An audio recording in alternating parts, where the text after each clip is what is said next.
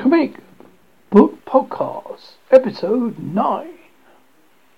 Yes, today, Comic Book Man, Comic Book Podcast Man, who does the book podcast, forgot that he was doing the comic book podcast because the man is an idiot. That idiot is me, Mark. Am I? I'm the man behind the comic book podcast.